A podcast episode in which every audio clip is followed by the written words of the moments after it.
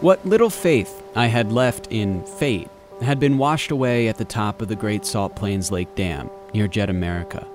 I was certain I had been coaxed out there by a cowboy with nothing but stories, wild stories. By then, I thought my search for some long lost time capsule to help me make sense of Gary Davis and his serum was a lost cause. And then, at home, I pop in this DVD, and the first fuzzy image of an Oklahoma sunrise appears. For the last three years, doctors have been treating him with the latest drugs. But these drugs only control, they do not cure. And recently, the side effects have become unbearable. And I realize I didn't need a time capsule hidden away by the doctor. Not anymore. Because I had just dug up a Rosetta Stone. Footage from decades ago, incomplete but essential. Answers to one slice of this story that might just help decipher the whole. And at the center of it all, this cowboy from Jet. Far from giving up hope, Tommy now thinks he can be cured. This is giving me a second chance. Second chance at my whole life back.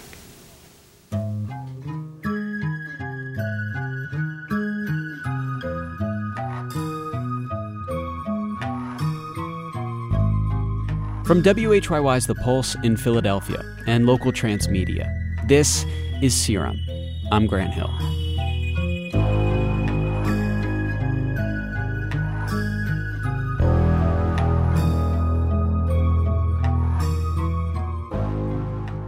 I had driven out west to Tulsa to meet the doctor's family and hopefully find someone who believed the serum cured them.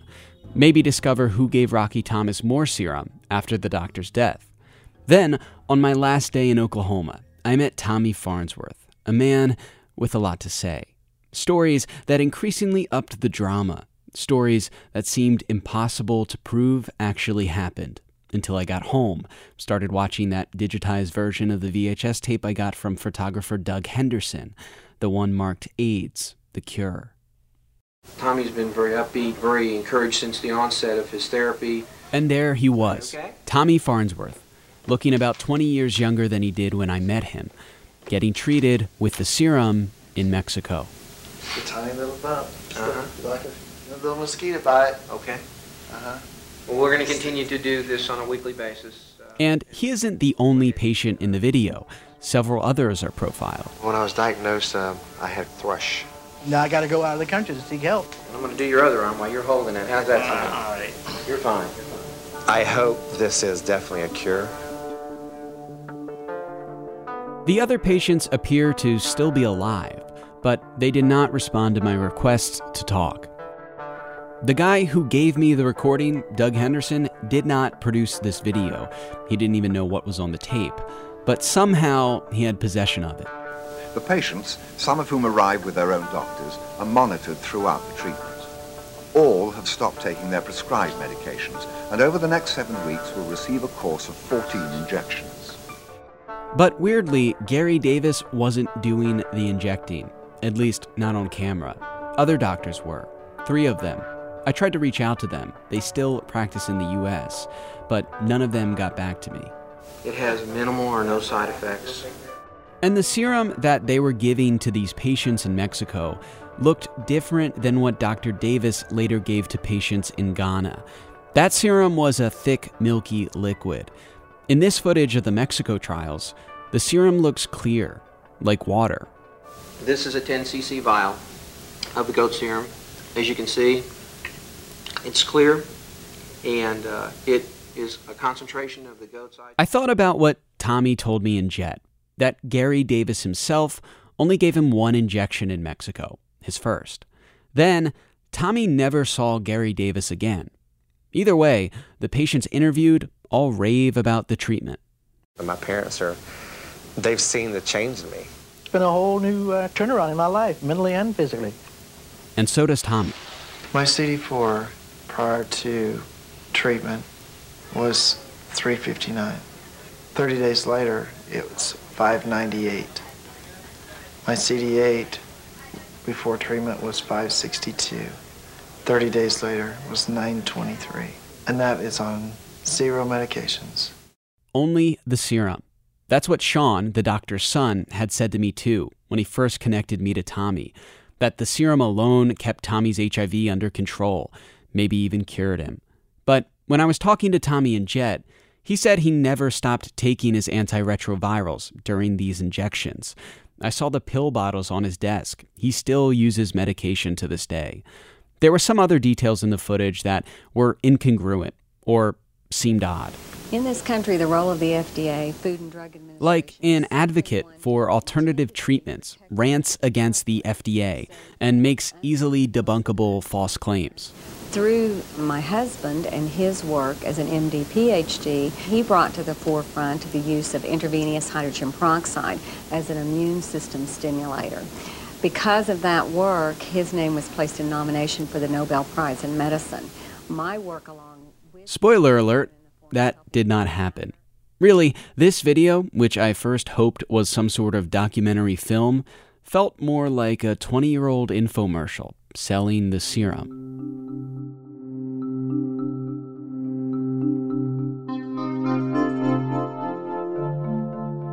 When I met Tommy and Jet, he told me two camera crews were going to follow his treatment with the serum back then the British crew that apparently made this infomercial, and a team from the ABC News show 2020, led by a producer named Paul Fine. But Tommy said the story never aired. So I called Paul Fine. He told me he spent hours on the phone with Gary Davis, that he really had been interested in doing a story at first, but ultimately he decided to pass on it. The reporter working with him thought the doctor was, quote, full of shit. 30 days later. So, this is what I had to work with the video that was produced, the one that feels like an infomercial. First time he come home, he was floating so high and just so excited and exhilarated. There was no slowing him down at all. Before he went It also features Tommy's boyfriend at the time, a man named Peter Barnes. He excitedly describes changes he saw in his partner Tommy. after he come home that first time, he was ready to go 24/7, and he's been basically that way ever since. He has a new energy level that I wish I could keep up with.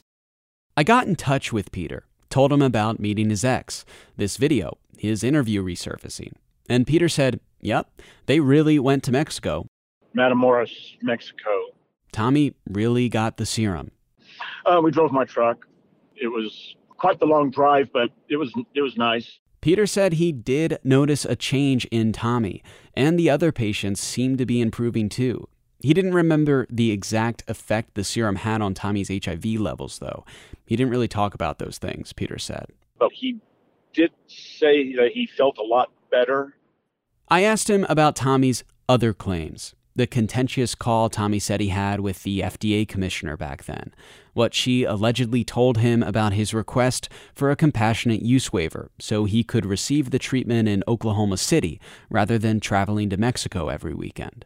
And it will be a cold day in hell before I um, approve this application. Did he ever mention anything like this to you? Um, the last part of that sounds familiar. He didn't really remember much about it. No recollections of the anonymous call that Tommy says followed either, alerting him that there was a $50,000 price on his head for being the poster boy for this forbidden serum. The call that Tommy says prompted him to hitchhike to Orlando. No, that must have happened after I left.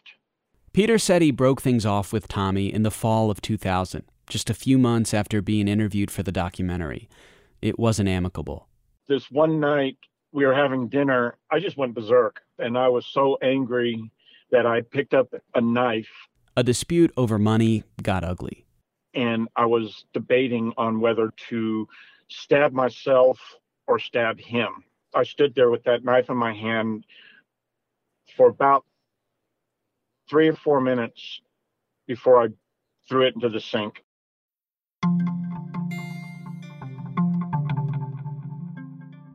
Peter said the last time he spoke with Tommy was around March 2001. If everything went down exactly the way Tommy remembered it, he should have already skipped town by then.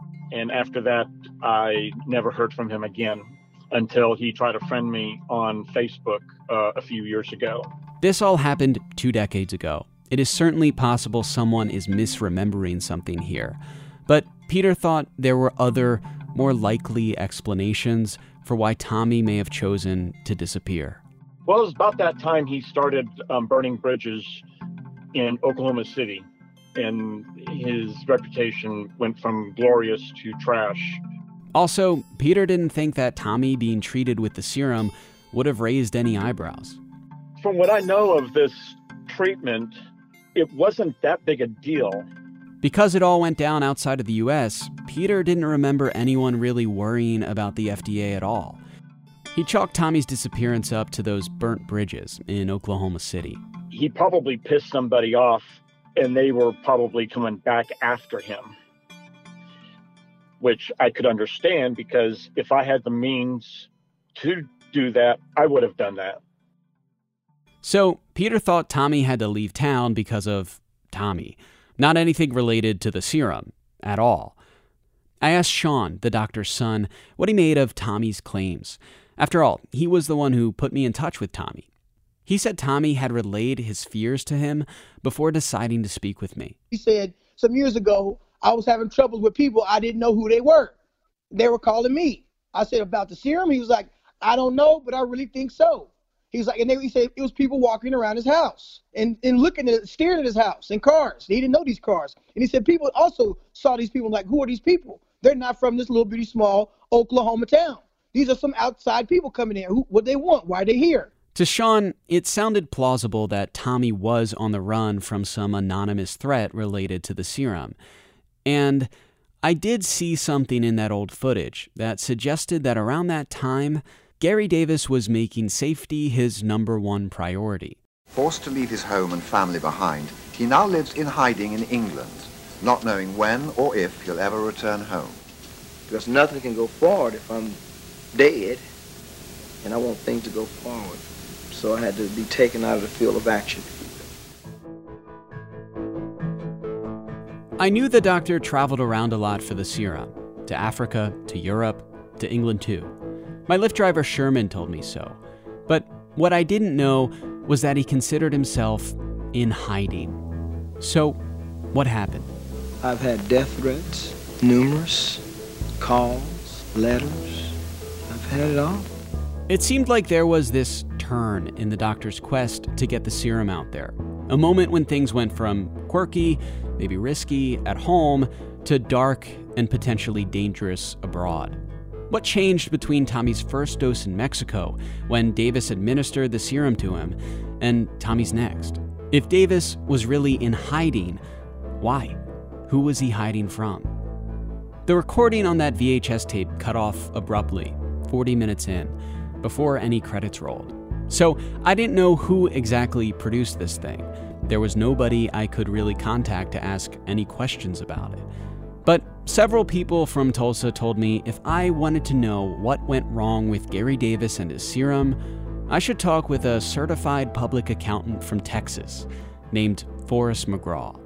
But Gary was always concerned that somebody was going to try to steal it from him. Forrest lives near Dallas, but he had gotten connected with Davis early on through a mutual friend. He essentially became the doctor's business partner, a project manager who invested his time and money in the serum. He was there for the doctor's arguments with federal health officials. Oh. And Gary just screams at the top of his lungs, just how, and I won't use all the expletives, there are plenty mixed in there. And Forrest didn't mind the sort of creative workarounds Davis came up with to test the serum and treat patients where the FDA couldn't stop him. I had gotten somebody to donate a yacht to take us out. And it just so happened there was a hurricane uh, as it was coming around the Florida into the Gulf, and it was disabled. So that shot that plan.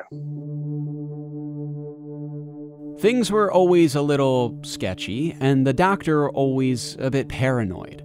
But Forrest remembers a definitive turn, an exact moment when things started to escalate. One day, after all those incredible news reports about the recovery of Precious Thomas, Gary was approached by someone from North Carolina, a powerlifter who had been on Team USA named Steve Migliaccio.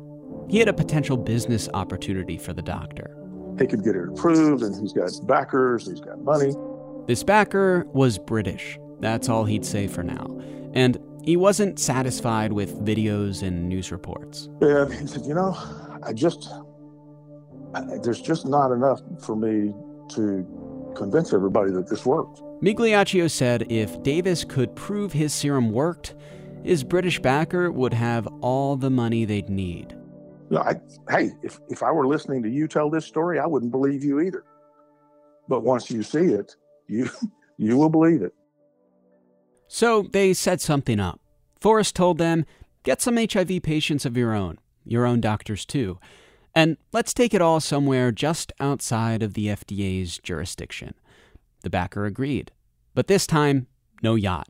Instead, the doctor would treat patients in Mexico. I was the one that had to bring in the medicine. AKA smuggle it across the border. Whoever this backer was, he sent Migliaccio, the powerlifter, and a security team full of, quote, ex special forces guys to accompany Forrest. But ultimately, Forrest says it was his job to get the serum through customs. So he says he stuffed vials of frozen serum deep in his scuba dive kit. I put it in my my buoyancy compensator in my dive kit so that it wouldn't hopefully get searched and confiscated. He walked through customs and he got through. A green light flashed. There was a collective sigh of relief. Once they got to the hotel in Mexico, Forrest says they swapped hypotheticals, their plans for what they would have done if the light flashed red. Forrest was going to claim the serum was a proprietary protein shake for this crew of built individuals he was traveling with. He says Migliaccio chimed in, said they planned to pull the fire alarm to cause confusion. Then, according to Forrest, the head of this private security team looked at them puzzled, asked in a British accent, Fire alarm? I thought you said get the firearm. That's when Forrest realized not only did this security guy have a gun on him, he seemed ready to use it if things didn't go according to plan.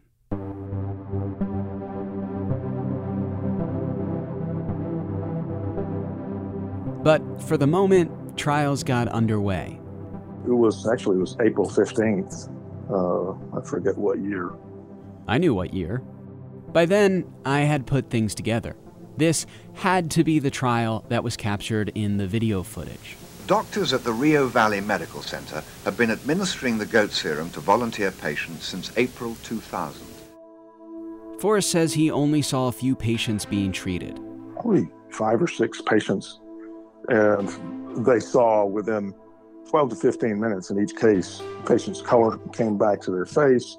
They immediately had tons more energy that they could possibly remember ever. By now, he was used to this sort of immediate positive reaction, the same type of reaction that would shock photographer Doug Henderson in Ghana four years later. But this was the first time Steve Migliaccio, the powerlifter with a potential investor, had seen someone treated, someone who at least looked like they took a dramatic, near instant turn for the better just moments after. He immediately went on to the balcony and called his backer or his partner in London. The powerlifter stayed out there for a little bit and then returned, energetic. He says, Okay, we need to go to London right away.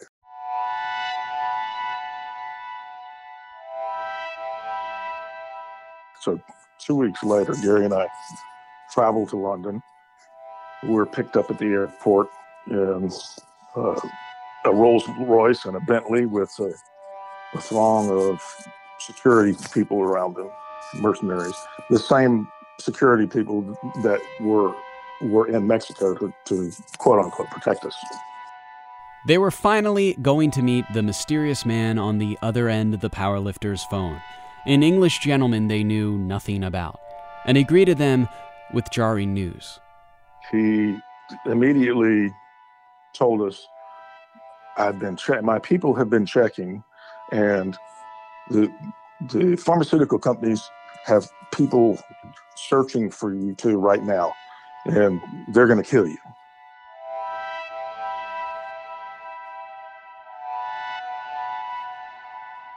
Forrest was confused. This was absurd. The thought that Big Pharma was sending hit teams after them. They'd been working on this serum for years, desperately trying to get people's attention. Nobody showed any interest at all. The doctor, Forrest, they weren't hiding. If these were professional killers for hire, why didn't they just kill them already? Forrest thought it was all part of some strange ploy. A ruse, he called it, to keep Davis close, to make this new investor seem indispensable if the doctor was to survive. But the doctor felt differently. Gary always was fearful that somebody was going to try to steal it from him. So he he believed that. And I had previously scheduled a demonstration at a health conference in Vancouver for the following week. The British investor was adamantly opposed. You can't go anywhere. I said, No, I'm sorry. We have a commitment in Vancouver next week to make a presentation, and we're going. So that really pissed him off because to carry on the ruse that there were people traveling around trying to find us and kill us, he had to hire more security people to fly with us to Vancouver to quote unquote protect us. The backer went beyond that. He wanted them to bring the whole operation to London, forego whatever plans they had for the serum in the States. He told me, he said, you, you guys have to stay in London because I can protect you here. Forrest was not interested. I said, no, no, you got to move your business here. said, no, I said, I, I have a family in Texas. I have a business in Texas. If if we're going to do this, we got to figure out how it's going to be financed and set up the proper structure, and then we can transfer intellectual property. But we're going to maintain control of it either way.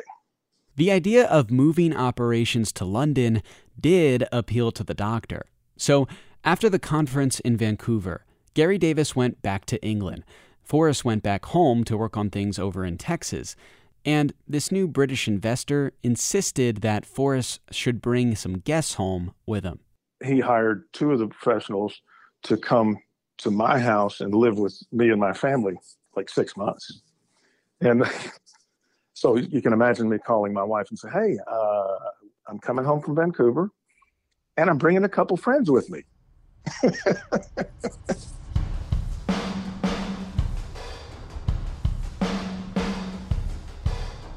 from what Forrest told me, they sent Forrest home with some people to, I guess, stay in his house. Is that is that correct?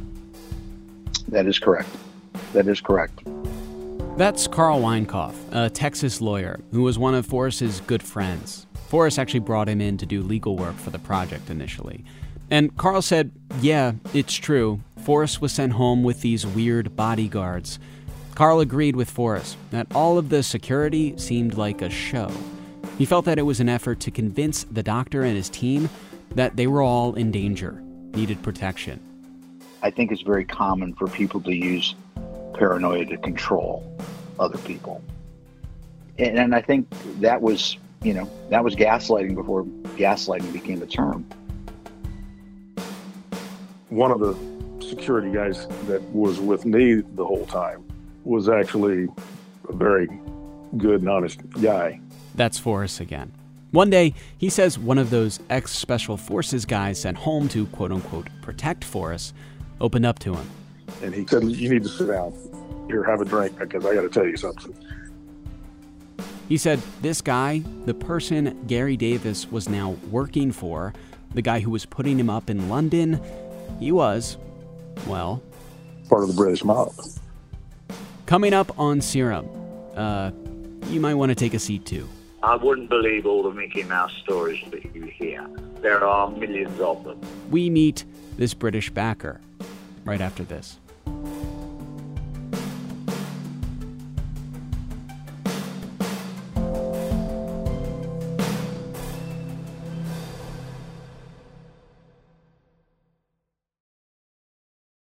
This is Serum. I'm Grant Hill. There was an undercurrent of fear and danger in Gary Davis's story that had come up over and over in my conversations with different people. For example, when I first spoke with Bishop Carlton Pearson about his second visit to Ghana to see Gary Davis around 2005, when he said the doctor had some kind of breakdown or panic attack, he just opened up to me as if he thought he was going to die and or be killed and he wanted to pass this on to me. He said that the the John Gotti of, of London or Britain was after him, and he said that, that everybody wanted this. Carlton Pearson did not know who this John Gotti of London was. Neither did I. But then I learned about this mysterious British investor who seems to surround himself with Special Forces security teams. The doctor's American business partners said the British investor even warned the doctor. Big Pharma doesn't want this. They're going to try and kill you. We're the only people that can protect you. That's Carl Weinkauf again, one of those business partners. He said at first he didn't put much stock into this danger narrative, but then he learned a bit more about this British investor. He admitted to me that he was a, basically a London gangster. He was very quite open with me about that. I was kind of surprised. He had kind of grown up on the mean streets of the East End of London and had been involved with the Kray Brothers organization growing up. The Kray brothers were notorious London gangsters who ran a violent criminal organization. Ronnie and Reggie Kray, the twins who became the undisputed bosses of East End gangland. Were they born villains, or did fate shape them for the role? So, who really was this guy, this new investor? Well, the gentleman's name was David Shotton. He got linked up with David Shotton. The guy's name is David Shotton. I met Gary, it was about 2000. This. He came over here. He wanted some funding for a, a project for HIV. This is David Shotton. And here's the thing I actually talked to David Shotton long before I had heard any of this backstory, any of this context. A tipster who had met Gary Davis in England said I should reach out to him, so I did. And he seemed happy to talk to me, tell me how he got connected with Gary Davis. Okay, I had a, a guy called Steve Migliaccio work for me uh, from North Carolina, and he used to bring me projects, and I used to fund them. I was what they call a small angel. David Shotton told me he was an angel investor, someone who funded startups and entrepreneurs, often in exchange for some ownership in their product or company. But I was in a recovery business as well. I used to employ special forces guys to recover funds from con men around the world. So Shotton was dispatching security teams all over the globe to do I don't know exactly what. He was a bit vague. But it was related to money. And then an American powerlifter pitched him a hot tip a doctor from Tulsa with a miraculous serum. So I sent them down, paid for patients in America to be flown to Matamoros down in uh, Mexico. And they come with their doctors, and my guys were there just to watch and listen and report back. They reported back, and they said what they saw was incredible. So I said, fine, bring the man over and let's talk. He said the doctor and his team from Mexico flew to London. He had some ideas, but really didn't have very much, uh, no statistics and what have you. Anyway, we, we, we formed a partnership, it cost me quite a lot of money. So money exchanged hands. A partnership was formed. Even though Shotton said the doctor had very little proof that the serum really worked. Shotton also told me that while he admired Gary Davis, much as I love Gary, he thought he was, quote, crazy. Crazy, delusional.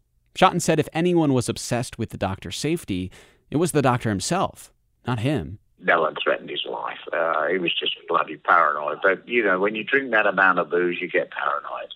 He lived over here for about 14 months. It used to cost me 500 pounds a week in booze because he was a complete drunkard. That would be about $700 a week in the year 2000. That's a lot of money and a lot of alcohol for one man to consume. But Shotton insisted it all helped keep Gary Davis on board. I used to drink uh, Maker's Mark bourbon, and there's a town that we put him up, a lovely house we got him, and put security because we paranoid about security and security around him. Shotton said when the doctor arrived in that small village, no one had ever heard of Maker's Mark bourbon before.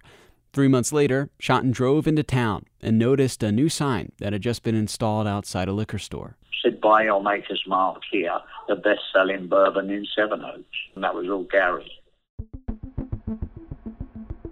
One day, Sean Davis got a call from his dad in Sevenoaks, the village he now apparently called home. He's like, What are you doing right now? I said, I'm working for the government. He's like, Do you like your job? I was like, No, not really. He was like, Are you gonna go to medical school? I was like, I don't still I really don't really don't know. The doctor wanted his son to fly over to England, help out.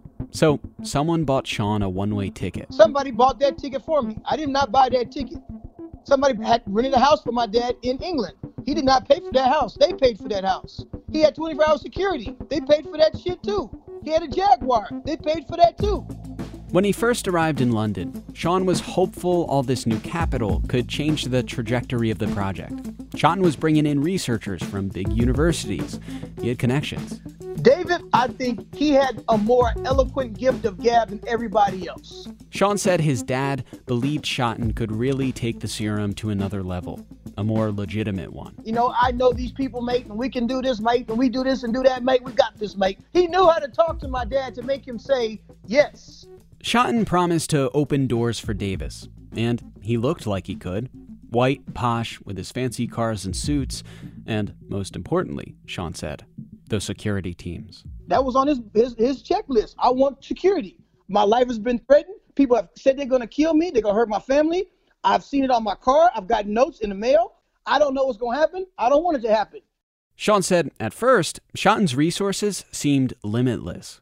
And David did that big ass documentary too. He, he funded that shit too. Sean thought David Shotton paid for that infomercial on the serum I'd been watching. The marketing, the money, the connections. David Shotton seemed to have it all. Now, all they needed was a plan.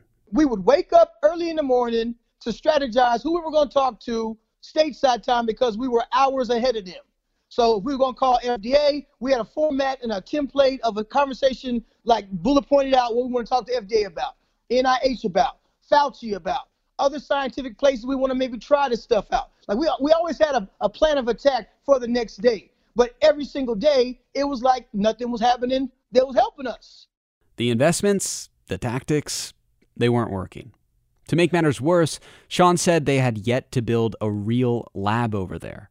They couldn't make serum to use in tests. The doctor needed a centrifuge. It was critical to the process. But Shotton hadn't bought one for Davis. So the doctor decided to build one out of a box fan and a belt. That's what they had to do to produce more serum in England, according to Sean. So he precipitated out the antibodies from the serum with a fan. Yeah.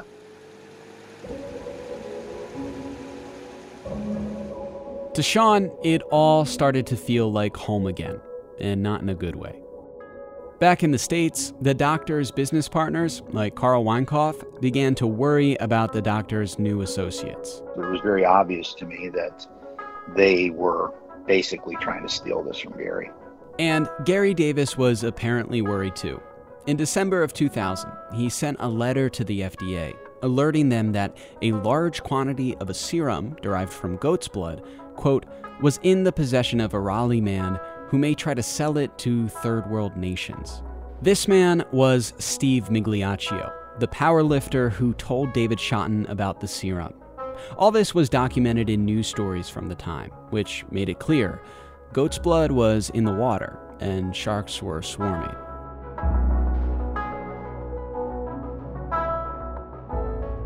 I called Steve Migliaccio to ask him about this period of time.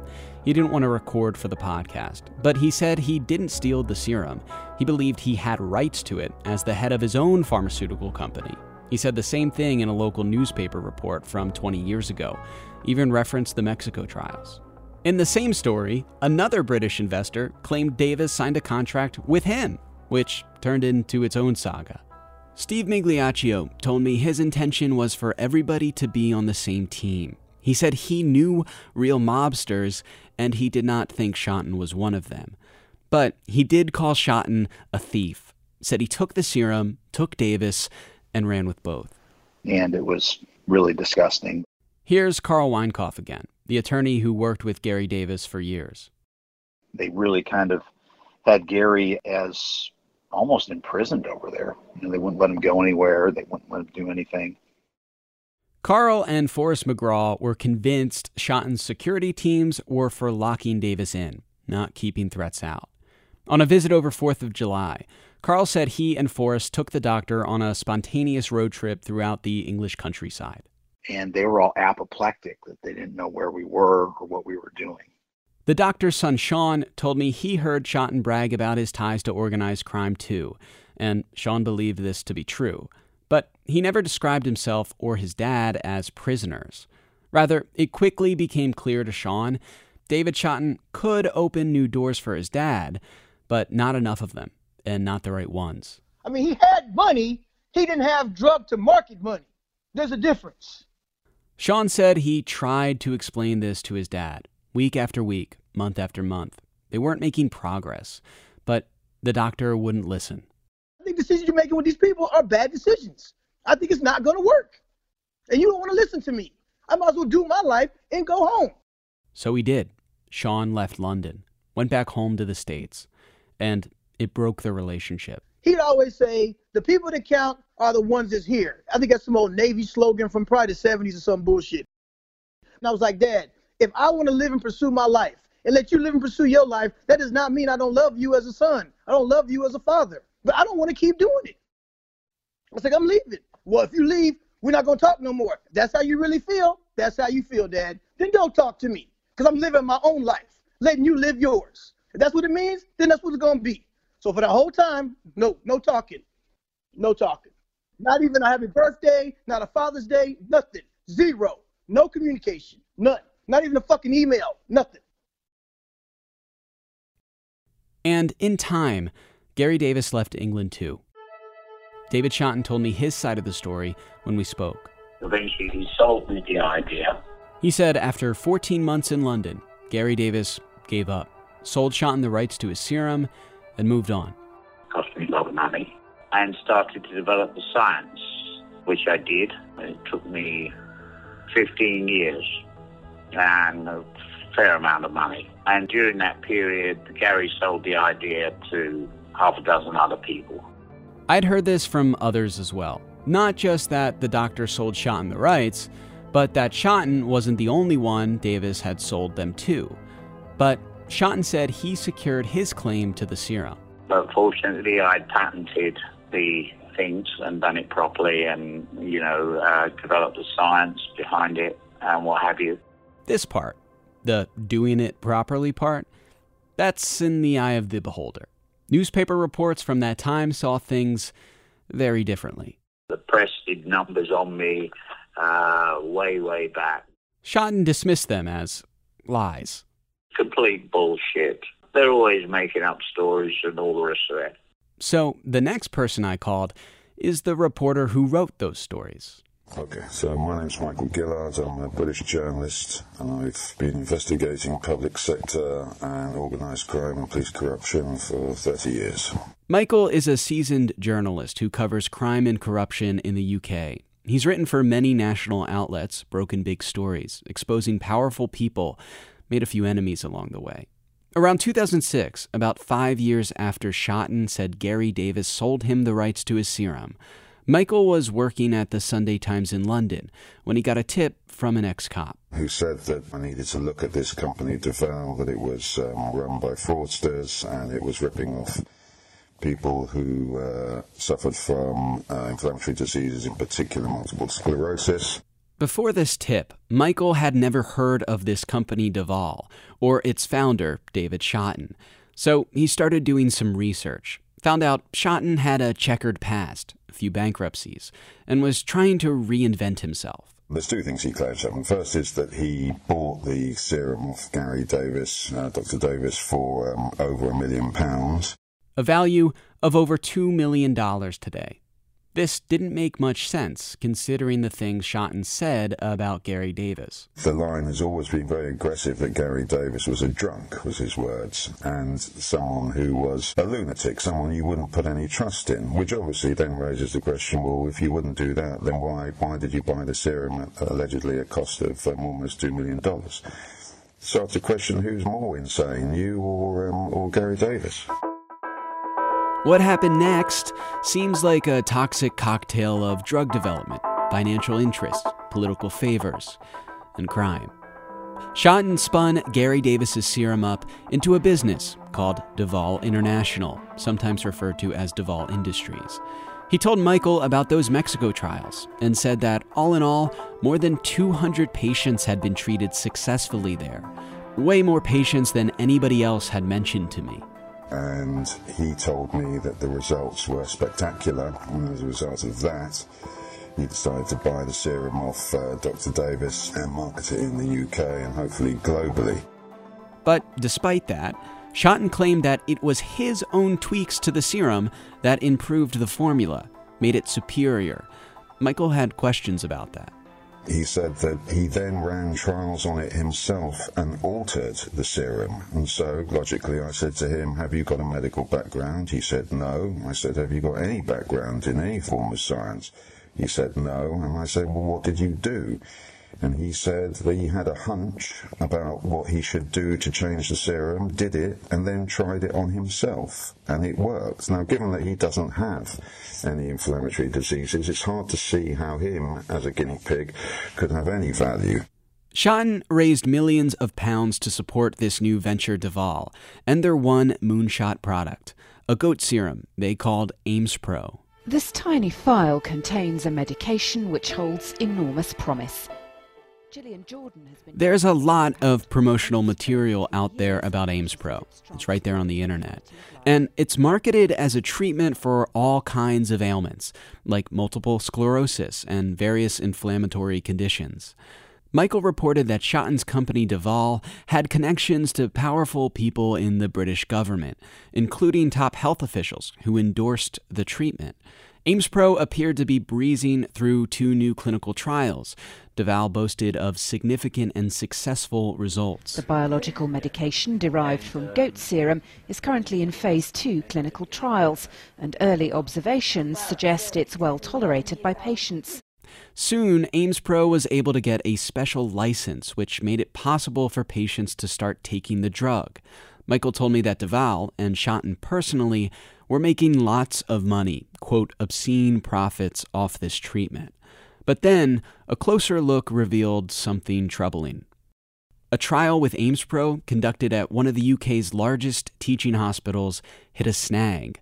Michael said Shotton abruptly abandoned it. And he claimed that, that the trial was being sabotaged by unknown forces and the sabotage took the form of people taking the serum out of the fridge and then leaving it there before administering it.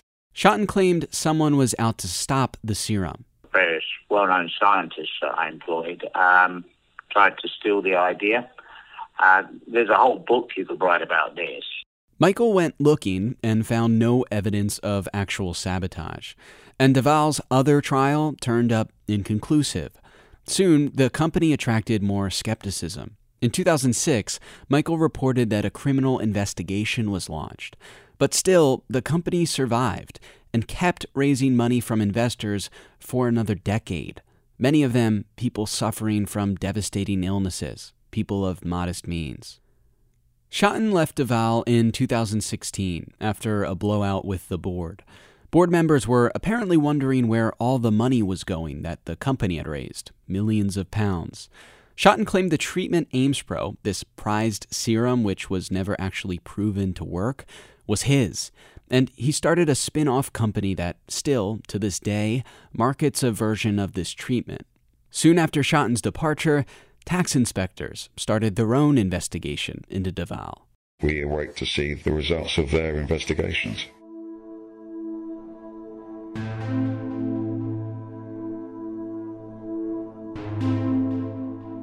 I wanted to speak with a representative of Daval, try to learn more about whether Gary Davis had any personal knowledge or involvement in what his serum turned into in England. But the company's website appears to no longer be operational. Still, archived screen grabs show as recently as 2020, Daval claimed Aimspro, quote, was and remains an exceptionally efficacious product. In the corner of the website, a faux Latin saying, Maybe just some placeholder a web designer forgot to delete. Or maybe a parting message from David Shotton himself. Illegitimi non carborundum. Don't let the bastards get you down. I tried to reach David Shotton again for another conversation. I wanted to ask directly about all of these allegations. He didn't respond. I asked Michael Gillard about Shotton's alleged intimations of friends in high, shadowy places, connections to the Kray brothers. That in particular got a good laugh out of Michael. Yeah, I've certainly heard that he's claimed to have ex Special Forces bodyguards and that he has given the impression that he somehow is connected to British organised crime. The problem with both those um, statements are they're untrue. What it's part of is is the MO of the man, which is creating a false security threat both from Pharma and from unpleasant people of uh, you know an undescribed nature, you are therefore able to create a state of insecurity around um, investors and directors and uh, patients, so they don't ask too many questions.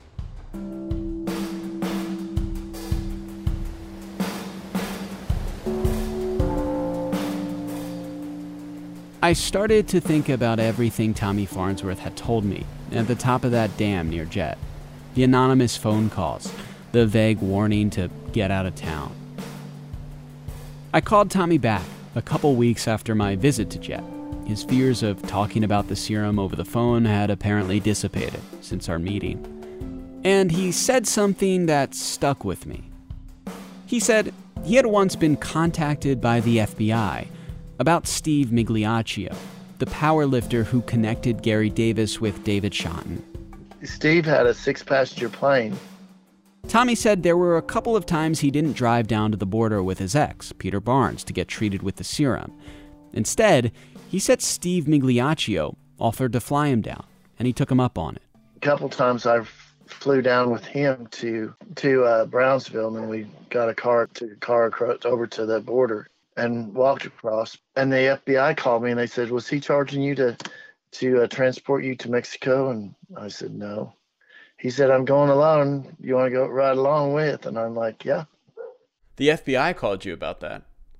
Yes, because they they were trying to. They heard that he was charging people to fly him to Mexico. I said, "No, not at all," because I didn't. I says he didn't charge me because I didn't have I don't have no money. I didn't have no money. I ran all this through my own personal Rosetta Stone. Tried to see it in light of the infomercial for the serum that I had obtained, the footage of those Mexico trials, what I had been told about who may have funded it all. I was thinking about the illusions they may have created to hide their true intentions. I still had questions about Tommy's claims of anonymous phone calls and vague warnings, but different ones. What if Tommy really did receive those phone calls? Who was most likely behind them, providing a direct line to the quote unquote head of the FDA, warning Tommy someone was after him? And if the feds were starting to poke around, ask questions about the serum and those involved, who would really benefit from Tommy's disappearance? But most of all, I wondered about Gary Davis, Tulsa's brilliant hero. Was he a player in Shotton's games, or was he played? Gary Davis had stayed in Shotton's orbit in the UK for over a year, then tried his luck with the serum in other countries across the globe, places like France, Ivory Coast, Ghana, where he told people he worried the John Gotti of London was still out to get him. The doctor didn't return home to the States for good until around 2006. And then he went back to America, finally. And my mom kept trying to work on me. You should talk to him. He keep talking about you. Nope, I don't want to talk to him. That's Sean again, Gary Davis's younger son. He says his dad never forgave him for leaving London. He refused to pay for his college education. So, as his dad once did, Sean joined the military. And the two refused to speak to one another. He wrote me off. I wrote him off. It's over. That's it. They start kind of getting sick. My mom was like, you should talk to him. You don't want something to happen. You ain't talked to him. He's here. He's still talking about you. I was like, I don't want to talk to him. So I still said no. Finally, I talked to him. It's, this has been like six, seven years. Nothing. Nothing.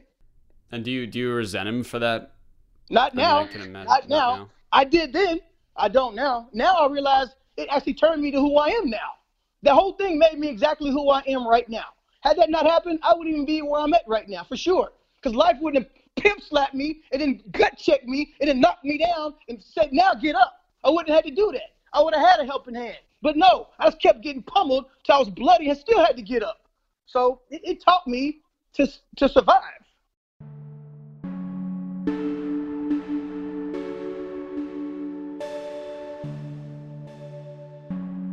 Gary Davis had come back to Tulsa from his travels physically a different man. But how much had he changed?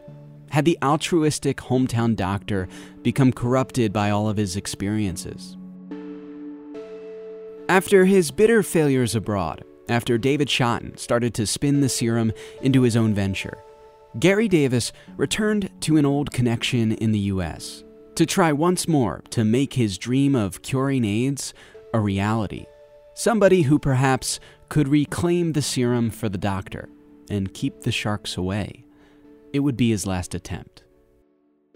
His American connection, it's somebody David Shotton was aware of, to say the least. He told me this other guy was involved in sabotaging his trials for Aimspro. And even more shockingly, that he plotted to have him, Shotton, killed. They employed a ex-marine as a sniper, uh, one of the best snipers in the country. Shotton called this foe the most amazing con man he's ever seen. High praise, considering, well, you know. He just lies all the time. A successful entrepreneur, a man of God, an immunologist. Maybe. He's anything you want him to be. He's the eternal chameleon. And they used to call him Mr. Teflon. And some think he's a lot more than that. The blood of Jesus is against you. The blood of Jesus, the blood of Jesus, the blood of Jesus, the blood of Jesus. He is evil. And the only thing I can think of is this CIA government connection. Yeah, I mean, you know, pretty shocking information, isn't it? Next time on the penultimate episode of Serum. All roads lead me back west. All right, so I am in the airport. A little nervous, a little nervous. Don't know how he's gonna how he's gonna react. If anyway this is going to be a slam on Gary Davis, I'm just going to walk out. Serum is a production of WHYY's The Pulse and Local Trance Media. You can find us on Twitter and Instagram at Serum Podcast. Our engineer is Charlie Kyer. Serum is produced and edited by Maiken Scott, with additional editing from Liz Tung and Jad Sleiman, and support from Lindsay Lazarski and Nicole Curry. It's written and reported by me, Grant Hill. Serum was made possible in part with support from the Commonwealth Fund. Original music for this podcast was produced by me and Brandon Tomei. Tom Grassler is the director of digital studios at WHYY. Our artwork was created by Michael Dandley, graphic design by Myth in Philadelphia. Special thanks to Mary Purcell, Joe Cashman, and the Hill family for their support.